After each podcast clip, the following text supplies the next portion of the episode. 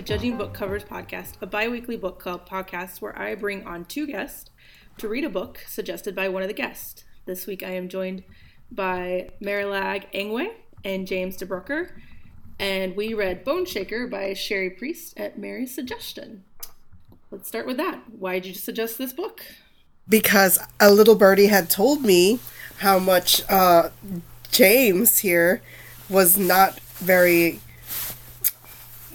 biased to steampunk. So I decided let's go the steampunk route. Look, no spoilers, okay? I, I get to voice my own opinion later. You're, you're, you're ruining the surprise. There, there's a whole dramatic build that needs to happen here.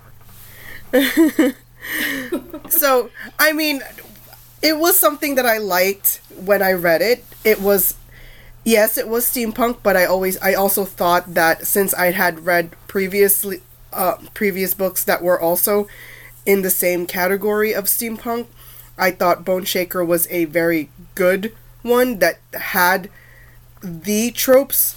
However, they, she yeah. also put a spin on it where you know it was a different time period. It was it was about two characters who didn't fall in love. There was no romance in that sort of way, and you know it was about a third a twenty five something. I think she was no no she was thirty five, a thirty something woman trying to get her son out of Seattle. So, you know, I thought it was a good.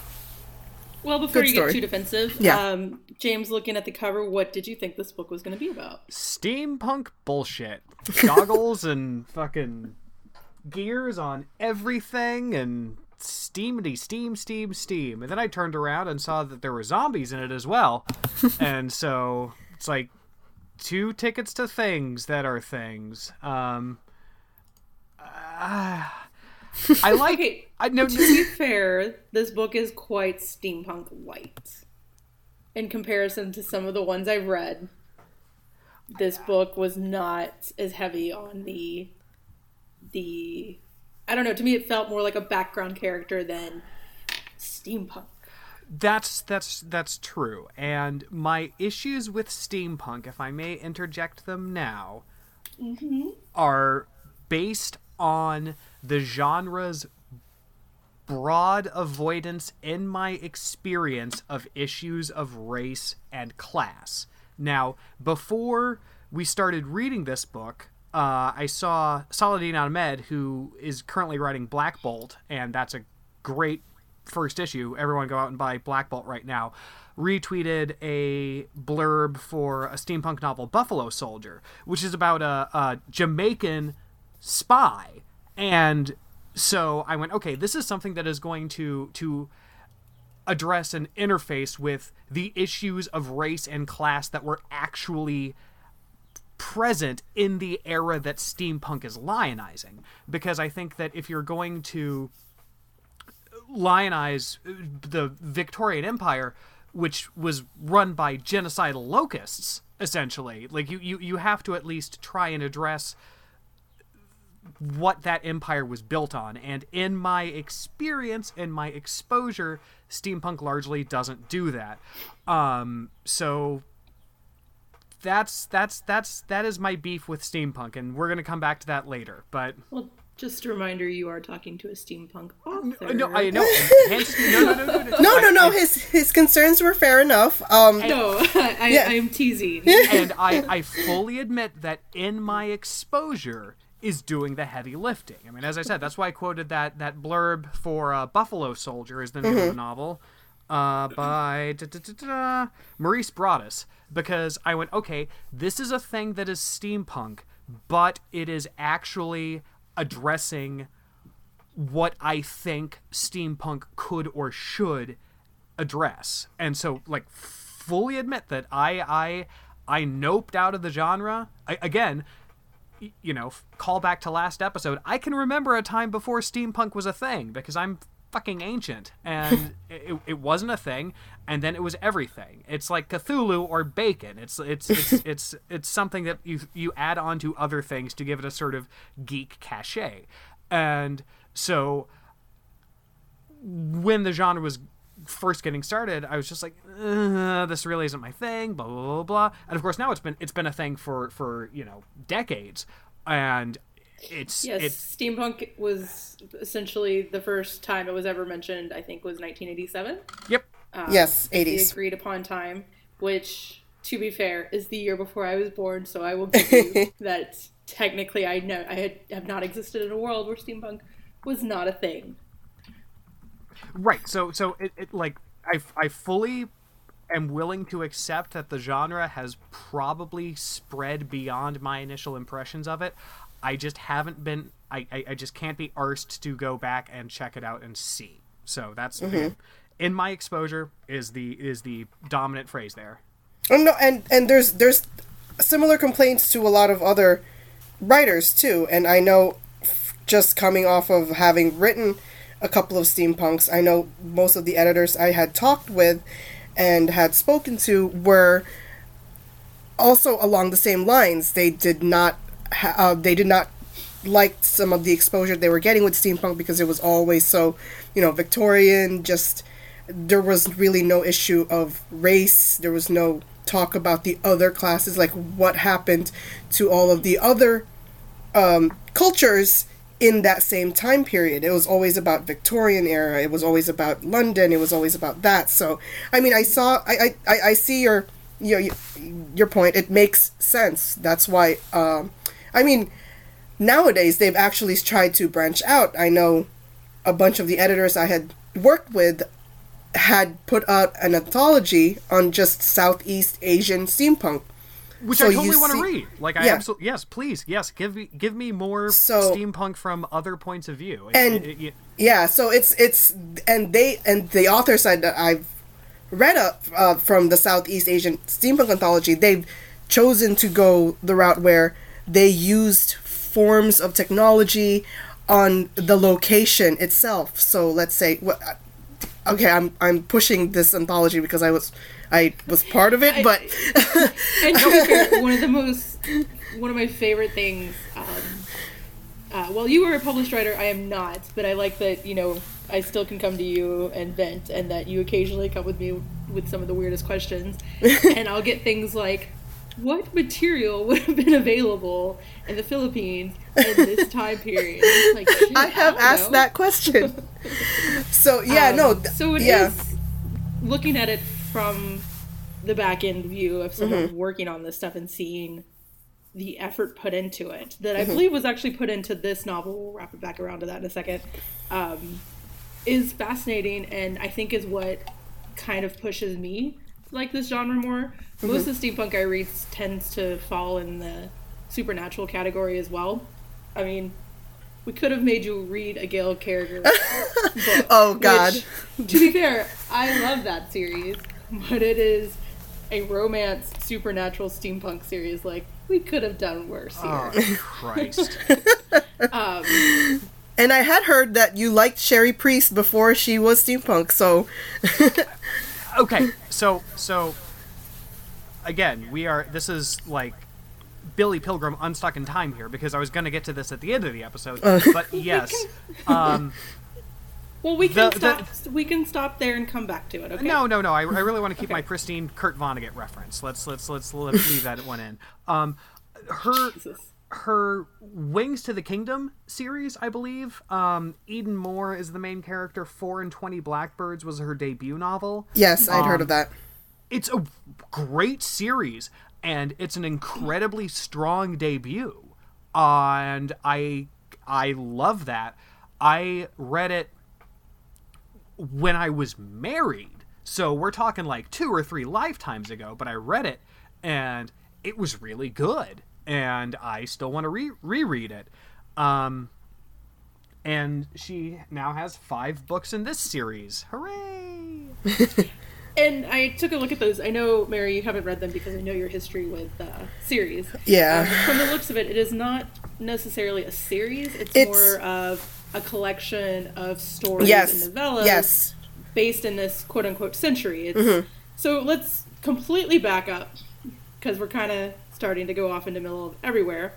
um, and talk about yes, this book has two of the most overdone tropes right now. We're talking zombies and we're talking steampunk. And to give the author credit, this book is from I think 2011. I believe so. Um, so yeah, this I it's been sitting. To be fair, I already knew what this book, the premises was because this book. I think she went to Sirens that year. Uh, Yeah. and so it's been on my list to read from that point, um, because unlike James, I'm kind of in the steampunk world. It more of a, a, a I love everything Victorian. That's probably where I line up. Um, but zombies have always been my thing, and uh, I was really excited to finally kind of get forced to read this book. um, so I kind of want to. I, I didn't write a summary because well, I kind of lazy about that stuff. But uh, just to kind of give a quick overview, this book uh, is about a mom, Briar Blue, who is looking for her son, Ezekiel, who has gone over the wall into Seattle, where the Blight, aka a gas that turns people into zombies, uh, was let loose 15 years prior. He's looking for proof that his father was a good man because he's grown up very poor and impoverished. That's kind of the same thing. Poor and starving, I guess, would be better because he's been burdened with both his father and his grandfather's name. So he is looking for proof that one, if not both, are good men. And basically, that's the first few chapters of the book, and then some, the rest of it takes place in the city of Seattle back in 1880. And if I say 1980, please stop me and correct me because I've got a feeling I'm going to do that. Um, I, you know, I honestly like the world she's built. the The Blight was originally released in 1865, which is the same year that the Civil War should have ended. Uh, but because this is an alternate reality, um, several things had happened that keeps the Civil War going up until the point of the current day of the book, which is 1880. Um, Stonewall Jackson survived. Uh, England broke through the Union's blockade. Atlanta never burned, and so thus the Civil War is going in 1880, much to everybody's kind of chagrined. I mean, it's the Civil War isn't as big of a factor in this book. It's also again kind of a background feature, but the other four books seem to play heavy into the actual Civil War still going on factor. I have a question. Is Okay. is this reasons why the Civil War is still going on? Are those revealed in the text itself of Boneshaker, or are they revealed in external? No, I got them. I got them from the website. There's a website for this series specifically that kind of does an overview of it. Okay, Um, okay. I think it's some of it. it it's alluded to in the opening. Yeah, introduction, they which is mentioned- supposed to be Hale, you know, telling about what happened in Seattle. Right. Um, I know the Atlanta burning I got from the website because I spent most of the time going, where are we in relation to the burning of Atlanta? Because God help me, most of my history is from Georgia, and Atlanta likes to talk about how it burned. So, which I live near Kennesaw Mountain. They still got cannons up there, and I've hiked it so many times. I have no idea how they got those cannons up there. Yeah, I, I do believe she does get into more of that in the later books. I know, I'm not sure if the second one, the next one does it, but I know that the third one. Yeah, I, I can't remember if it was the second or third, but the th- one of them is about one of the characters that you do meet in Boneshaker, Cly, and he does go back south. Uh, I, bel I I don't know if he goes back to Georgia, but he does do a run towards NOLA, New, uh, New Orleans in Louisiana.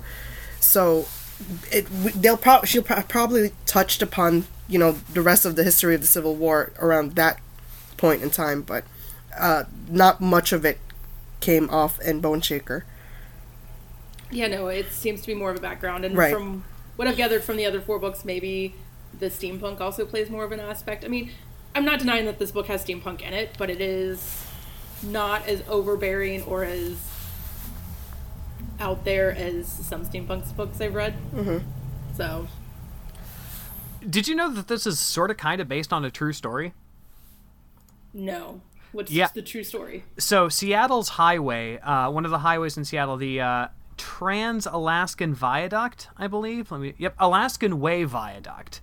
It's currently being replaced by a tunnel using the world's largest deep bore drill. Uh, the largest birth of the largest tunnel, tunnel boring machine in the world. And as a result, there is now a giant hole in the middle of downtown Seattle. Um, okay, but that's now. that's that? that was a, that was actually back in uh, 2011, 2010, I think. Okay. So yeah, yeah, yeah. yeah there- Hmm, interesting. If, if, if, if that is not the basis for inspiration, um, it is It's at a least hell of a coincidence. Yeah. right. And I am only bringing that up because when I was reading this book, I went, "Wait, didn't I read an article about the infrastructure clusterfuck of that involving a giant drill under downtown Seattle? Wonder what's up with that." Um, it, you're right that the Civil War stuff just functions mostly as background. I honestly found the world building hints one of the more interesting things about this book. I can understand the need for five books in the same universe because so much was outlined in this book that made me go, I want to know more about that. Right. Yeah, there's um I think it's five books and three novellas and I all I know for sure is that I kind of read want to read number 5 because it was about a spy in the Civil War, a spy on the South. So um but it's definitely I think we can all agree this is when you think steampunk we are not thinking Civil War America. Um That's true.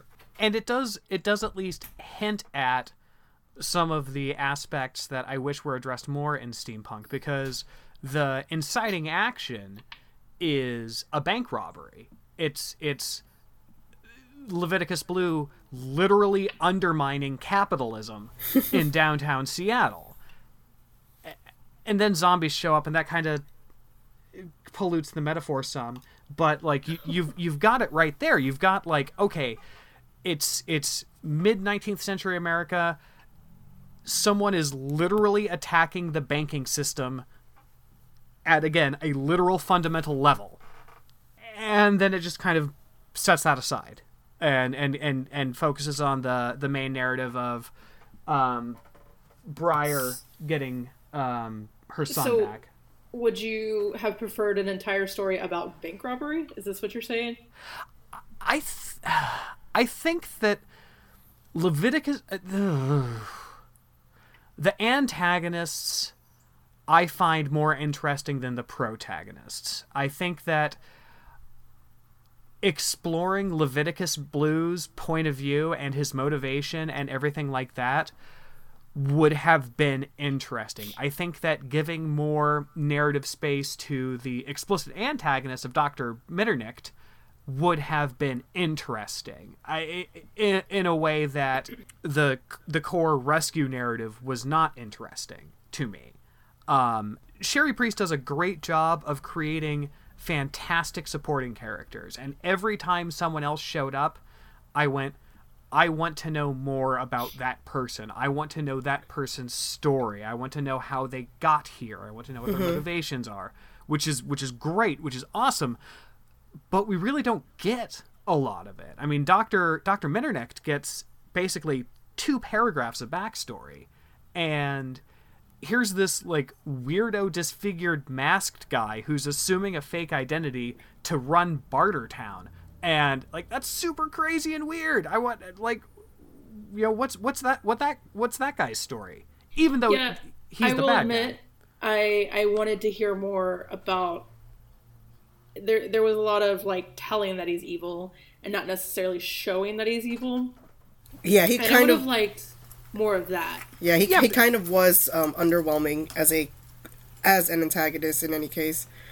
or at least to like see him sweat when he Right. finally meets Briar. I mean, he just, you know, the throughout the whole story, the the question is, is he really Briar's husband um, in disguise? And and that is the the underlying question. You know, is she going to find her son? And is the bad guy running the town inside this wall her ex husband? And the whole time she kept saying she knew it wasn't, but you know, we had no proof. You know, it. I'm glad. uh, You know, we're going to spoil this book. Sorry, it's kind of hard to discuss it without doing that. Um, I'm glad it turned out to not be her husband. the added pretending to be her husband for a few minutes was a little bit of a twist for me. I mean, because you know, either way, he's going to not her husband or he is. Um, there's not a lot of outcome there, but I didn't know which one would disappoint me more. So the added twist of pretending to be her husband was kind of nice. It did sell him as a creep. Like he was Yeah. i- in that he was an effective antagonist. But as you say, there's a whole lot of people talking about what a psycho badass he is. And Right. you know, and, and, and there's very little of him actually exerting power. Right. I mean, he's got this crazy right hand man that just kind of seems to skulk around. But but but but even that, it's hinted that that his Starscream is the real power behind the throne because when when people talk about his his right hand man, uh, Yao Tse, I think. I I I, I Yeah, I Good of a guess as me. I forgot his I, I, name. yeah, right. But when people talk about his, his right hand man, Right. they're like, "Oh yeah, he's even scarier," and he gets even less narrative space. Right. I'm I, like, I would love to hear about the the the the world of Chinese immigrants in zombie Seattle in the mid 19th century. Like, th- th- there's there's just this whole like, okay, yep, and there are a whole bunch of Chinese people here, and the history of Chinese people on the western coast of America in the mid 19th century is a perilous subject to put it mildly. So like like like lean into that and and expand upon that and use it to interrogate our own history through a you know polarized set of goggles. I- It it it, it, it I, I I think that the book offers a lot but also leaves a lot on the table. I think there's there are a lot of paths that she could have taken that she didn't uh, in service of providing a really tight driving narrative. But I think that it costs the book a lot of, of of richness because I would love to hear about Chinatown in Seattle with the blight and everything like that. I hmm. would love to hear about why Dr. Minternick's right hand man is his right hand man. I'd love to hear about all that. this, This is. It surprises me that I'm going to say this because one of the things that I, I I'm starting to get annoyed by and hate, both in popular television and in books, is that point of views change frequently, and that there's, as a culture, we're kind of getting away from having a quote unquote main character um, or like a main protagonist. There's usually a group of people, and then side characters.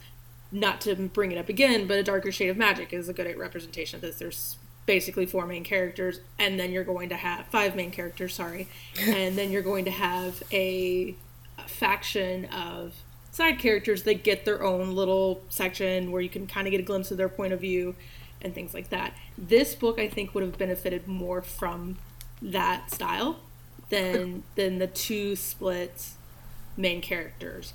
Um, even with a darker shade of magic with four viewpoint characters four, four or five primary viewpoint characters they all represent different factions and social strata and Right. so you get to um, you you parallax a complete view of the world because you Right. get 20% of it from person a's perspective 20% of it from person b's per- perspective on and on and then you get a whole view right, and I think I, I think I agree that this book. I really enjoyed this book, but it's kind of hard for me to not like a zombie thing. Um, so, but I, I, I agree. I think it could it could have benefited from a little bit more of what's going on these days. But then again, it wouldn't have been published these days. You know, this the market's so saturated with these kinds of things. Um, you're right in that it's much it's steampunk is sort of a delivery vector for the narrative rather than a driving force um for all that a steam engine is literally the the reason for zombie seattle um Okay, I think the fact that there's some kind of gassy force under the Earth's surface that can poison us and turn us into zombies might be the thing that drives the. and what unleashed the zombie gas it Sure, was I will steampunk agree that it was a it was steam- steampunk all along okay, but wasn't steam being used back then in general? Like, don't act like it's not something that wouldn't been used. You know, this could have been caused by a train running into the ground, which I know trains don't run on steam. Like, but I'm well, just saying. I'm- yeah, yeah. I mean, sure, sure, sure. But I think the I don't know. It's it's the zombie stuff definitely worked as a zombie narrative. Uh, she managed to check off all the zombie check boxes in an efficient manner. Um, I think that some of the uh, the chase scenes were very effective and very well written because you have uh, she she did a great job of setting up multiple perils because it's never just the zombies and it's never just servants of Dr. Mitternicht. Um, it's always, you know, zombies and people in the employ of Dr. Mitternicht and the toxic gas and, and, and, and, and. Um, and so there was a real sense of urgency to everything, which I liked. To be fair, I, I just remember the the zombies that attack Maynard, Maynards, Maynards, Maynards, yeah. Um, the the bar, um, they were sent uh, by the doctor. So, not to say that there is no sign of like he is evil. I mean, I, I just it could have done with a little bit more explaining or like why the hell he sent him. It was kind of just uh he did it for the sake of doing it. He did it for the lulls. I mean, it, it, it, it, there because you're right. the motive is never explained. Right. Is it ever explained how he was able to send zombies to a certain location, or did has that like slipped my memory? I don't think it was. No. Right. Okay, so yeah, he, like there's just the he he throws up his tag, and they're like, oh yeah, Doctor Metternich sent sent the the rotters. Shrug um, to camera. I, do have to say that I've read my fair share of zombies and books and watched zombie shows and zombie podcasts. I mean, I, I definitely went through my phase. Um, one of the things that is incredibly hard to do for the zombie genre, and really almost any post-apocalyptic genre, is is to kind of end a zombie story, um, because either you kill off all your main characters, you kill off all the zombies, or what do you do, kind of thing. Um, and I have to say, you know, there wasn't an attempt to kind of get rid of all the zombies. It reminded me, uh, Mary, did you ever read? Oh shoot, um, it's a zombie YA book that takes place in the woods. It's done by Carrie. Forest of Hands and Teeth. Yes, Carrie Ryan. Yes, yes. I've it read the. Of, I've read, read the, first, the first, the first one, obviously, but not the others. um, I read them so long ago. I honestly could not. I remember the first one. I remember parts of the second one, and I cannot remember uh-huh. if there was a third one or not. Um, yeah, I think it was a trilogy. It's a, it's a zombie book that isn't told from this the point of view of an apocalypse. It's a hundred years later, and it's this town that's resorted back to a very Puritan, um, terrified of the church kind of state, and and this almost kind of reminded me of that, where zombies just exist and and and I feel like um, Walking Dead, from what I understand, I haven't kept up with the show in two seasons. Yeah, um, same. Even further behind in the comics. I think they're kind of having this problem now where it's like you can either show zombies attacking or you can show X amount of time later and how we deal with it, but you can't, that middle ground in between can't really be done. I'm gonna insert a plug for Z Nation, which everyone should watch. Z Nation sticks that landing. It's awesome. Everyone watch Z Nation. does it though? It does. It, no, seriously, it, it manages to, to fit a zombie apocalypse and a nuclear apocalypse in the first two seasons while making you genuinely care about the characters. It's it. See, I was going to plug We're Alive, where there's a zombie apocalypse and eventually a wrap up of you know several years in the future and how we're living with it. And there are spin-offs on how other parts of the country are dealing with it. But my point being that it, it can be done. Um, it just seems to be kind of a hard line to toe. And this one i think does it fairly well I agree. I think that it made the right choice in just asserting zombies as a fact of life rather than as an apocalyptic threat mm-hmm.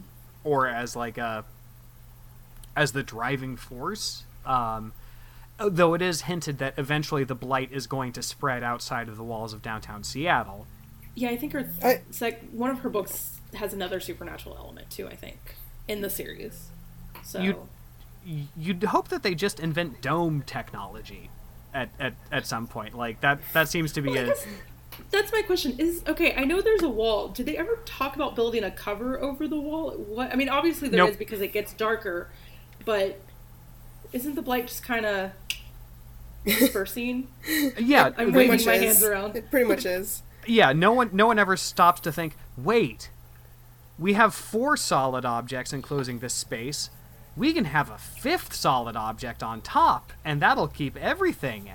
Like it's Well- it's just never mentioned. Well, I think they they also I don't I don't think they also wanted to completely close that off because uh, some of the story there are people who want to go into that city just to take you know some part of the blight with them Yeah. So Yes, that they can is- you know Yeah, the shoot blight up as a drug shoot is up fascinating. Yeah, no, that's that's super awesome. So go into that. So explore Yeah. the, the, the, the forces who are who benefit from having this apocalyptic threat out there because they can use it to sell drugs to the community. I mean, yes, that's awesome. That's really that's a deep vein to mine. that was pretty much my favorite bits of the world building to be honest Does it help you like the book any better knowing that it's kind of a setup that at least one of these minor characters is going to branch out and have his own story? That that this, at least the drug side is probably explored a little bit. yeah I, I right Oh. because the uh, the drug dealer in this book is the protagonist in another book. yeah um, and I I did enough research to, to see that, and Well, Mary also told you that. no, because I she's love talking Cly. about Cly. Yeah. I'm talking I about a different character. Yeah, there was another character who was also. Reckham. Was it Rec- Rector? yeah, Rec- Rect- Rector Reckham. yes, what- Rector. Rector was Oh, Rector also. has his own book. That Yes. Yeah, didn't yeah. Uh, Okay. I think yeah, it was one of the other books. He but he is he has his own book. Right. Okay, then I apologize.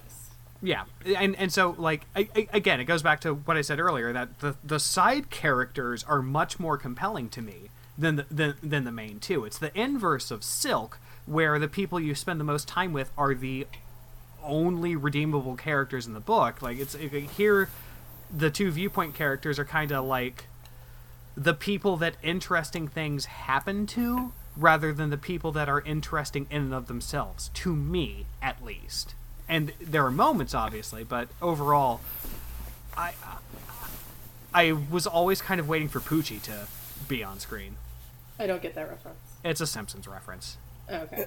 it's, yeah, it's sorry. I've actually honestly never watched The Simpsons. okay really Yes. Okay I've seen the first season, and that's No, pretty I- much all I've I seen have of The Simpsons. seen The Simpsons movie more than okay, more so- than my fair share. so But- shout out to you two for making me feel like a weirdo for watching literally the longest running animated series of all time when it comes to so The Simpsons, my, my mother it did not feel were for children. So as a child, I could not watch The Simpsons, and so there was never a point in my life where it was like, Simpsons seem cool. Let's pick it up in this thirty-year process and just start watching now. No, I've seen the movie. I worked at the movie theater at the time. I saw the movie at least five times, unfortunately, um, and occasionally still get the Spider Pig song stuck in my head. So Okay. But yeah, I- the I think that the the world building building is great, and even insofar as I wouldn't necessarily jump at the chance to go back to the world, I'm glad that she went around and expanded on it because I think that she gave herself a lot of room to do that. yeah, I agree. I'm, I'm curious to see how the Civil War turns out. Um, it, it's, I mean, it is heavily implied that the South is still losing. and I wonder how much longer it's going to take him for for them to get over it after this one. But uh, yeah, I don't know. Like, I really liked the Cherie Priest that I've read up until this point. I really liked. I like every author who wrote a puff piece quote for this, except for Cassandra Clare. Um, Well- it's like well, yes, yeah, we all we all. I think we agree with that one. my, okay, so sidebar about Cassandra Clare. My favorite, the one reason why I'm ga- glad that Cassandra Clare existed is because at some point, some Russian spam bot that was used to promote this Mortal Instruments movie hacked a Twitter account of this guy who goes by Zodiac Motherfucker, and he is a force of nature. He's entertaining to check out on Twitter. Um, so they hacked his Twitter account and turned it into a This Mortal Instruments promotional feed. But Okay. but he could still access his Twitter account from the from his phone. And so he started counter programming his own hacked Twitter account. So it would be like this Mortal Instruments promo, this Mortal Instruments promo. Um, and then he would tweet from his phone that this Mortal Instruments thinks that Pol Pot got a raw deal, or this Mortal Instruments thinks that you drive like an asshole. Yes, yes, you. And so without Cassandra Clare, that never would have happened, and it was a brief shining moment, and so I'm grateful for that. But Is Cassandra Clare the one that got accused of uh, plagiarizing? I, she she I'm not sure. It, like she did she did Control F fan fiction. She did find and replace fan fiction, but like is that plagiarizing? I don't know. Yes, I believe she was. But that's yeah, it was to- also because of the whole fan fiction thing. She did have a big fan base through that. Right.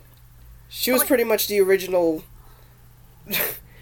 Uh, it hurts, trust me. author who did the whole slash Draco Harry. That's right. That's Fan who she is. Yeah. That's right. Like Warren Ellis likes this book. Kelly Link likes this book. Mike Mignola likes this book. I like all three of those people, and uh, like maybe I'm the ass. Of course I'm the asshole here. I'm definitely the asshole here. But it it, it just I I couldn't get into the book. It just felt so I find that amusing because I have to admit that that there was I believe I have one text that says maybe I should download this in ebook and read it from my desk. So I think yeah, my, my, my job makes me want to shoot myself. So you know anything that will distract me from from that. Like, sure you can make it sound that awful, or you could just admit that maybe you liked it a little bit. It was it, was it was a well executed driving narrative. Um, it's it, eh, it just didn't give me a sense of the author at all. Um, which Well, to which which, which like let me contrast it because I'm currently listening to the audiobook version of uh, Pandemic by Scott Sigler. Um, thank you for reminding me that Infected was a book and a book that I enjoyed, and so that got me to go back to the series. Um, but Scott Sigler it's it's like it's blue oyster cult prose is how I described it. It's very sort of workmanlike, professional, get in, tell the ripping narrative, get out. Uh it's not it's not James Joyce, like it's not Finnegans Wake. It's not blowing anyone's mind with the beauty of the prose. But but but even then No, I get a sense a and this is not a podcast for necessarily reading the literature classics. No, no, but but but, but I'm just saying, like even even with infected, contagious, and pandemic, I got a sense of authorial personality, and to a degree, that was helped by listening to him read his own books. So it was his literal voice expressing his authorial voice, but but contrast it with this, where it, it was just sort of the prose is just there, and it doesn't it doesn't it doesn't evoke any sense of what the author is trying to do beyond tell a narrative and and so it's it's harder for me to get into Oh, I- in my research, because I don't think I've actually read anything else by Cherie Priest. This is, I think, is my first one. I do own a few of her other books. Um, I own, is it Maplecroft? Yeah, Maplecroft is her newer one. She's got one that just came out too. Yeah, I, Um, Maplecroft, and then the second book that goes with that. Yeah, no, I mean, like she has a book that just came out like weeks ago. Oh, oh, a new one. I can't remember Um, that one. which is a, a different series too. oh, okay. Um, but you know, she kind of does the steampunk thing for five books and a couple novellas, and then puts it away. Yeah, because You she goes back not- to horror, I believe. Yeah, the the Maplecroft book is about Lizzie Borden. i was just gonna say I, I definitely want to read her lizzie borden fan fiction i will read Um, anybody's lizzie borden fan fiction I do have to ask. So you pretty much reread this book. Yeah, uh, well, I Um, reread most of it. I did not get to the very end. Okay. Um, Did it hold up for you? Hmm? Did it hold up for you? Did you like it as much this time around as you did the first time? You know what? I still do. Okay. I still do like it. Uh, yes, it is a very narrative played uh, book, but that's usually the kind of books I like anyway. I Right. I was never really a big fan of you know that kind of Ulysses, uh, s- stream of consciousness type of writing. Right. I like I hated hated. There was one book that someone had recommended to me because it changed their lives, and I did not want to tell them how much I hated it. uh, it's something to do with the curious. Yeah, the curious dog. Something, Curious Case of the. Dog in the Nighttime. Yes, You yes. okay. I hated that book, and I don't. I just I just couldn't get through it. So, yeah, I, I Yeah. realized then I did not like stream of consciousness books, so I had to avoid Ulysses completely because I know it was part of my reading list, and I did not want to read it anymore. I, I I was not a big fan of the, the, the book necessarily, but I would love this as a movie. Like this is just straight Yeah. up six out of ten. I'm drunk and alone watching Netflix. This is a great movie. Sort of I, I would have enjoyed this as a mini series or something like that, you know. Um, and that's honestly that goes back to how my feelings for zombies are in general. They're great as a set a timeline. This is when it ends, kind of Yep. thing. I think this would be a great thirteen episode series. Do one season, Mm-hmm. be done. Next season, be about the next book. But I would love to see these masks, um, and and the elaborate uh, you know that goes along with that.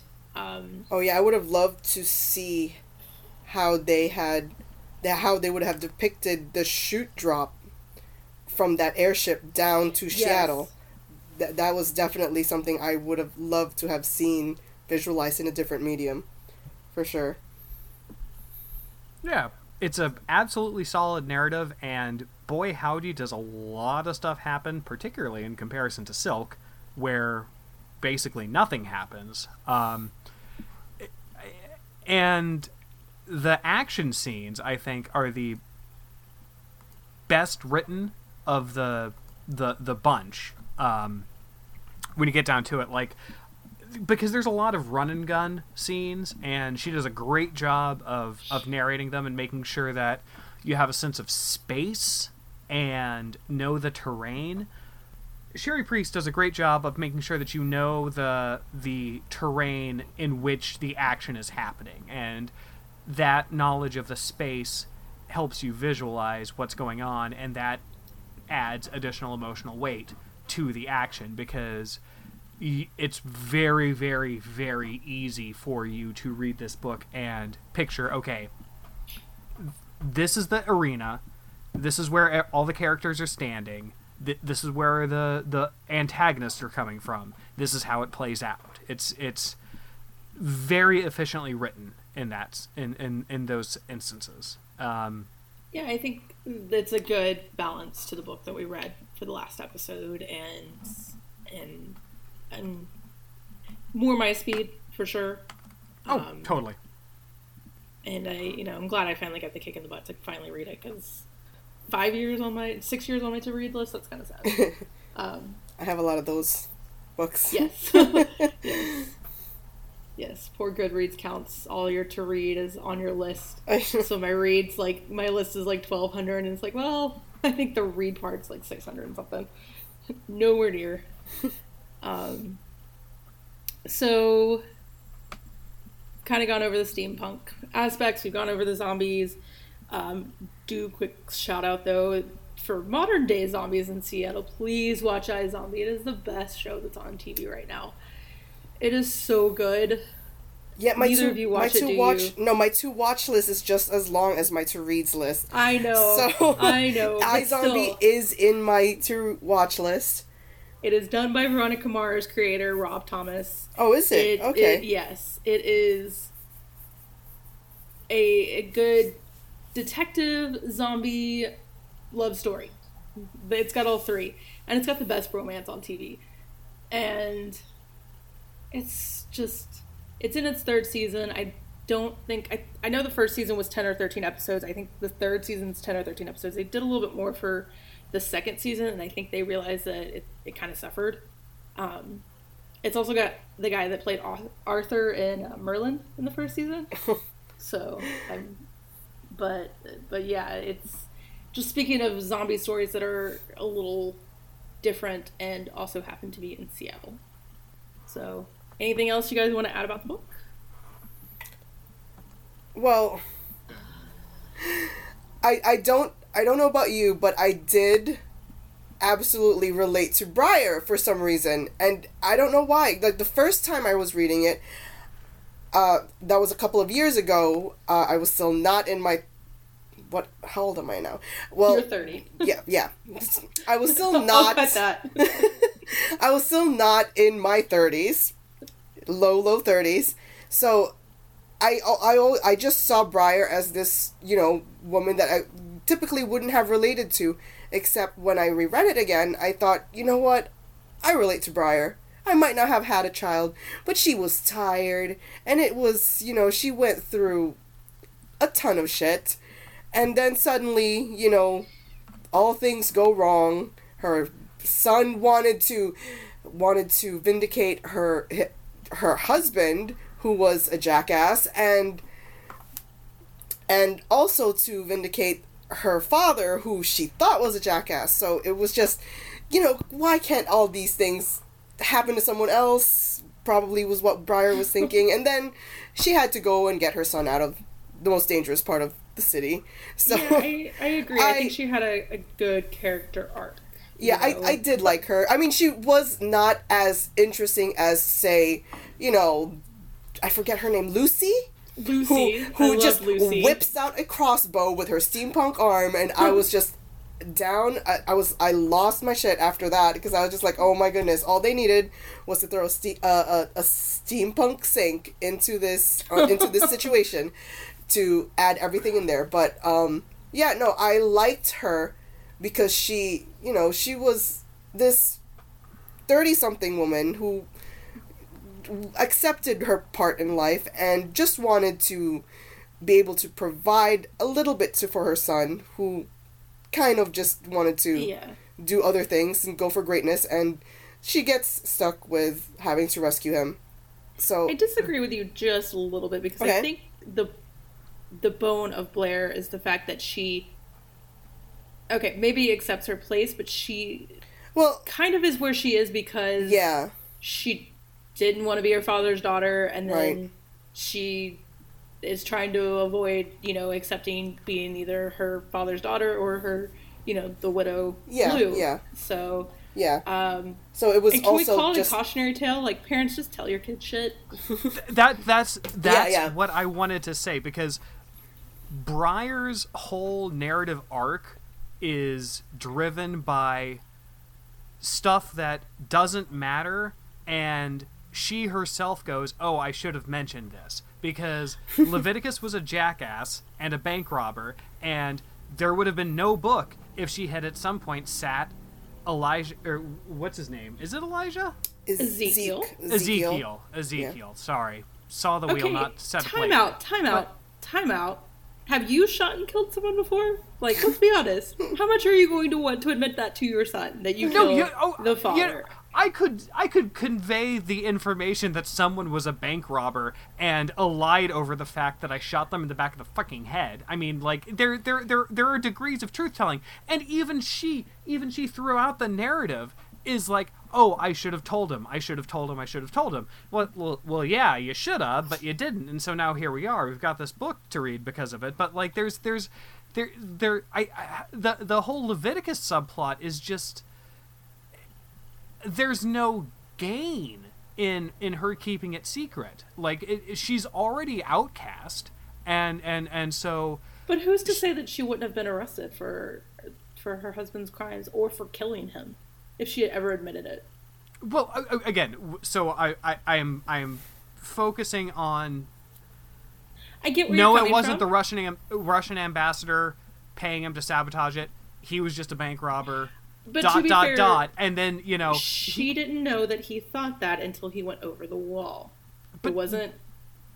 That's that's true. That's true. It was it was definitely just you know they had the conversation and then he bails mm-hmm, and yes. and immediately after they have the conversation she's like oh maybe i should info dump anna i mean and and, and so so the so kid we, is 15 i mean i i there you know i think it, it's lucy um that says or maybe it's it's princess i can't remember exactly who that talks about he he's a boy he's going to do he would have gone over that wall anyways i think even if he had known the whole thing you know, he knew the whole story about his grandfather, and he still, you know, didn't believe that he was a bad guy. So I think even even if he like even yeah, if he knew, he, he, probably would have gone over the wall just to see if just to go back to that house to or get. He would have the, been, you know, you know, you could have played the whole. Well, maybe they they secretly were having him, you know, try to rob banks. I I get where you're coming from, and I agree. I, I think a lot of this her angst comes from not telling him things, of course, but I'm not going to use the phrase "boys will be boys," but um, he was going to do. He he had his mind made up, and I don't think, you know, no. living in in two shadows like that, where where you've got your grandfather that you know, yes, he found a group of people that viewed him as a hero, but he lived in a world where he was viewed as a criminal. And then you've got your dad who started the zombie apocalypse.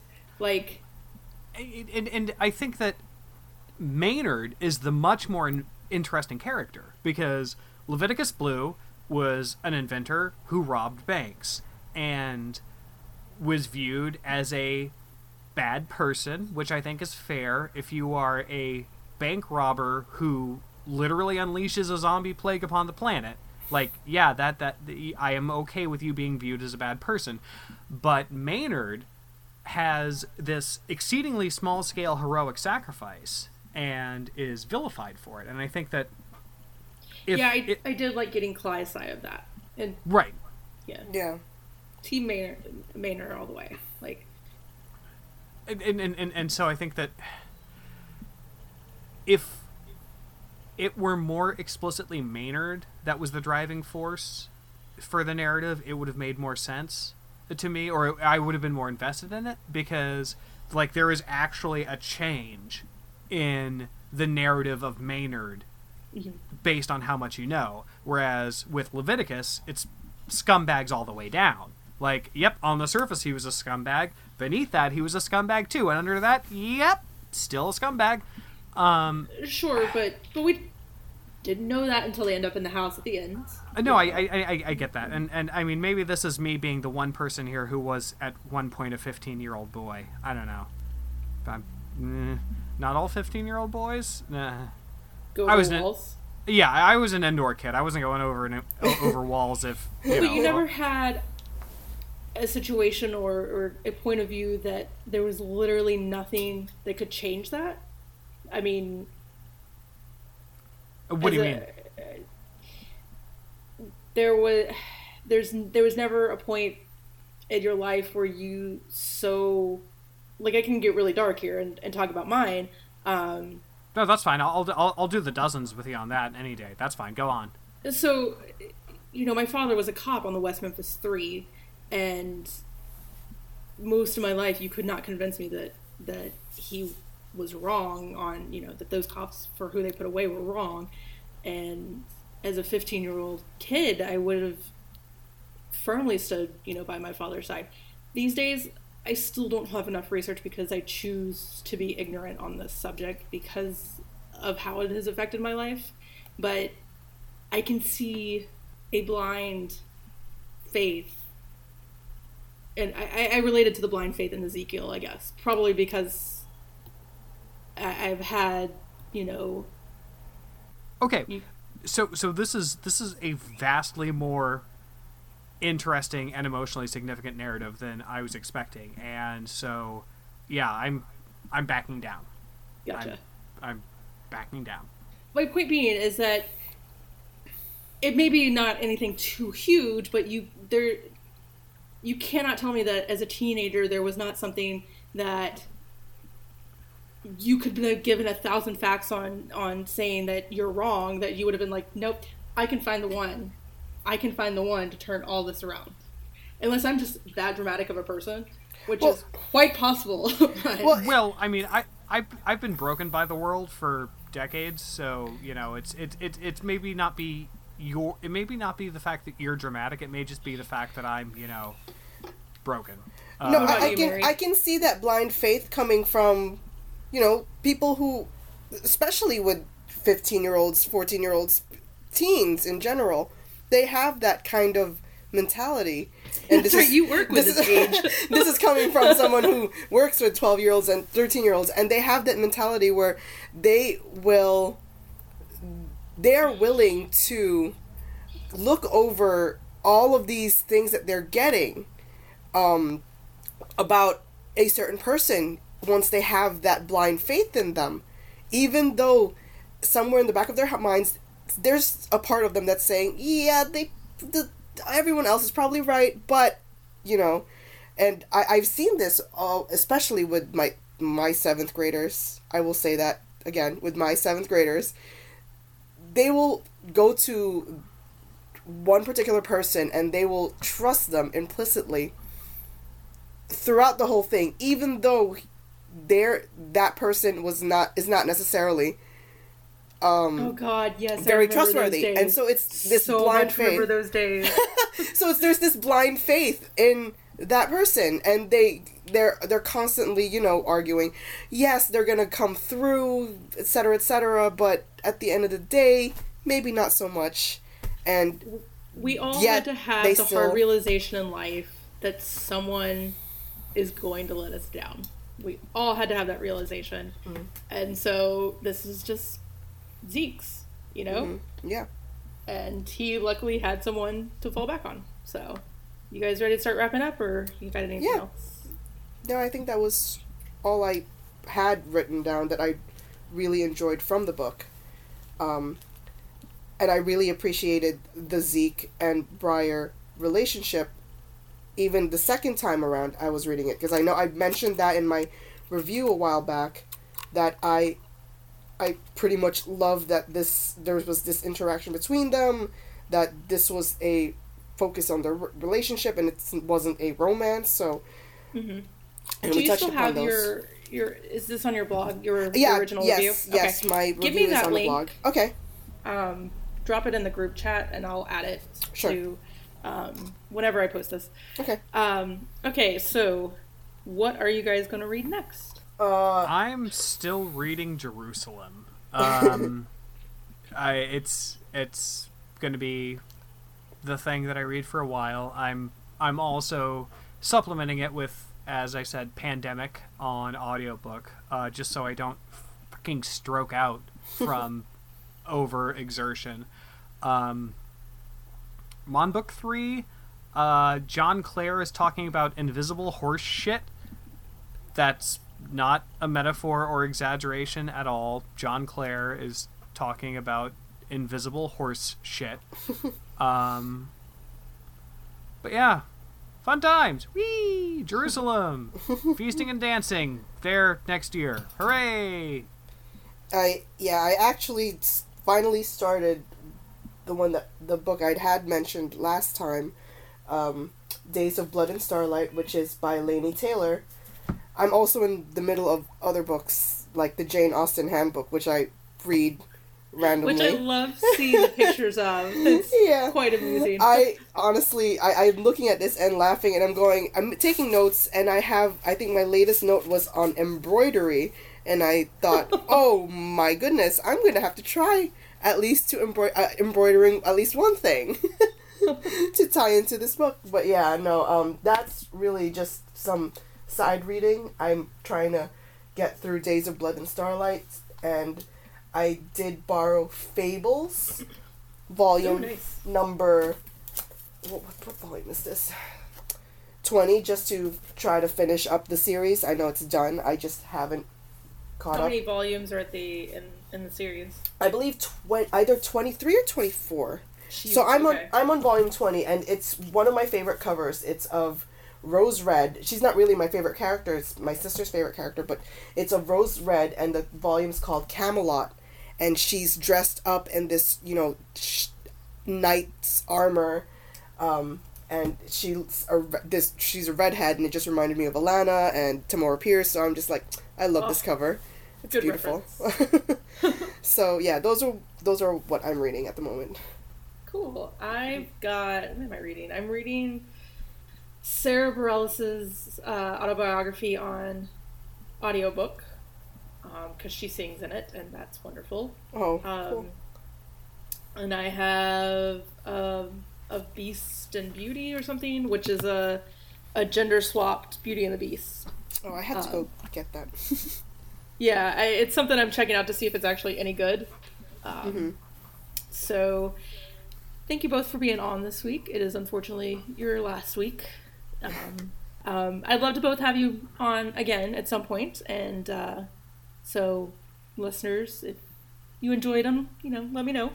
Um, next week, I will be joined by the host of the podcast Best Acquaintances. Uh, that would be Emily Bennett and Ollie Brady which I'm excited that their podcast is a lot of fun. Uh, They talk to people that they've only met through the internet, and uh, uh, Ollie is an Irishman, and so it'll be fun to have our first international guest. And we're reading his book first. It is Waylander Two, in the realm of the wolf, by David Gemmell. oh my god, I've David heard- Gemmell I've is heard Gemmell. great. Um, yeah, I know literally nothing about this. Oh. And Yeah. stop it. I don't want to know anything about it because that's the whole point of the podcast. Read Legend by David Gemmell. It's awesome. Uh, yeah, I've been I've been recommended Legend. Right? See? She gets it. Well, I haven't read it yet, but um, I had been recommended Gemmell for the longest time. I still haven't read Gemmell, but uh, it's on my to read list. Um, this book amuses me because Ollie has sent uh, Emily and I uh, two different covers, which is he's got the third one. So there will actually be, probably be a good bit of discussion on actual covers, as we have three of them to review uh, for next week or next episode. Uh, next episode will be out May 28th, um, and I'm looking forward to talking to Ollie and Emily. Anything you guys want to plug before we go? No. Okay, not even your blog. Oh yeah, well, we're we're gonna you're gonna put that on. Yeah, but if you want to go blog. ahead and plug Well, it, do away. Okay, yeah, my blog again to find my nerdish musings. It's storyandsomnomancy.wordpress.com. That's where I post a lot of my book reviews, which I haven't done in a while. I probably should go back to doing that. And uh, and good pictures and of food. pictures of food, and I am planning to do a little bit of literature and London. Maybe Oh, two to three posts of that because you know I went to London and I had I made so many random literature lef- references or at least book references from pieces of fiction I loved that what took place in London. So I'm probably gonna do something like that in the next few weeks. So yeah, That'll be really cool. Um, I'd like to plug my cat, Solstice. She's the best cat. Um, she has many toes and a clipped ear, and is definitely the best cat. Could you at Uh, least like plug it with you know adopting and shit, and not just your cat? Oh yeah. Also, everyone should have cats. Um, if you don't have a cat, you should fix it, and you should acquire a cat by any means necessary, by hook or by crook, by force if need be. Um, have a cat. Uh, also, I'm on Instagram at J D E B R U I C K E R because some quizzling motherfucker took James DBR, which is my username, and I will fight that person for it. Um, and eventually, I will have a podcast o- over the tabletop where I work to review two-player board games. Um, any also- idea when that'll be released? uh, no. Hopefully in the next couple weeks. I mean, life finds a way. Uh, I, I did, yeah. Uh, sooner rather than later. I intended to um, have it out by the time this podcast dropped, but I spent too much time having opinions and not enough time recording podcasts. So here we are. Okay. Yep. Um, I guess be on the future lookout for. Uh, I got two new podcasts coming. I think the first one probably is going to drop in June, um, and the second one either somewhere in July or August. I don't know. We haven't quite locked down a date. Have we, Mary? No, not yet, but I'm excited. I am too. Uh, so if you enjoyed listening to us spout on, we're going to take it onto another show and talk fairy tale yes uh, modernization, and uh, there will be more details out about that as as we get closer to release dates. Um, so you can find us on iTunes and Stitcher, and basically anywhere else you want to listen to a podcast. Uh, if you're listening, please remember to rate and review. Uh, for those that have, I truly appreciate it. Um, I have no idea why you guys listen, but yes, I still appreciate it. Uh, you can find us on judgingbookcovers.com. Uh, we're on Twitter and Facebook at JBC Podcast. So twitter.com slash JBC Podcast, facebook.com slash JBC Podcast, Instagram as Judging Book Covers Podcast. Uh, still on Goodreads, but I think this might be the last round that I post anything because um, after doing some research and talking to people, those groups don't seem to do much. Um, and you're always welcome to send emails to judgingcoverspodcast at gmail.com. And uh, if you're reading along with us, send questions and comments, and we'd be happy to share them with the group. Um, one last plug for me I participated in a comic book recommendation article uh, for Free Comic Book Day put together by Panelology Podcast, a great group um, of podcasters out of Atlanta. They go through the comic books that have been released for the week, um, which is a godsend for me because I kind of am almost reading everything in trade, and anything I've picked up in probably the last six months that's new has come from them. So you guys suck because my wallet's a little lighter, but thank you because now I'm reading books like uh, Cursed Word and um, Redneck, which I never would have picked up on my own. Um, so yeah, go check out their podcast and check out their webpage, which is panelog- panelologypodcast.com, and check out their uh, free comic book day recommendations. Um, see you again in two weeks. Oh, no, wait, hang on. Mary, thank you for our artwork. I have forgotten oh. this every week. Mary designed the artwork for the podcast, and um, so yes, I'm going to try to remember to thank you going forward. But thank you for the artwork. You're it is beautiful, and I actually get so many compliments on it. Oh, that's awesome. So thank you again for that, yeah. and I'll see you guys in two weeks. Bye. Be seeing you. Bye.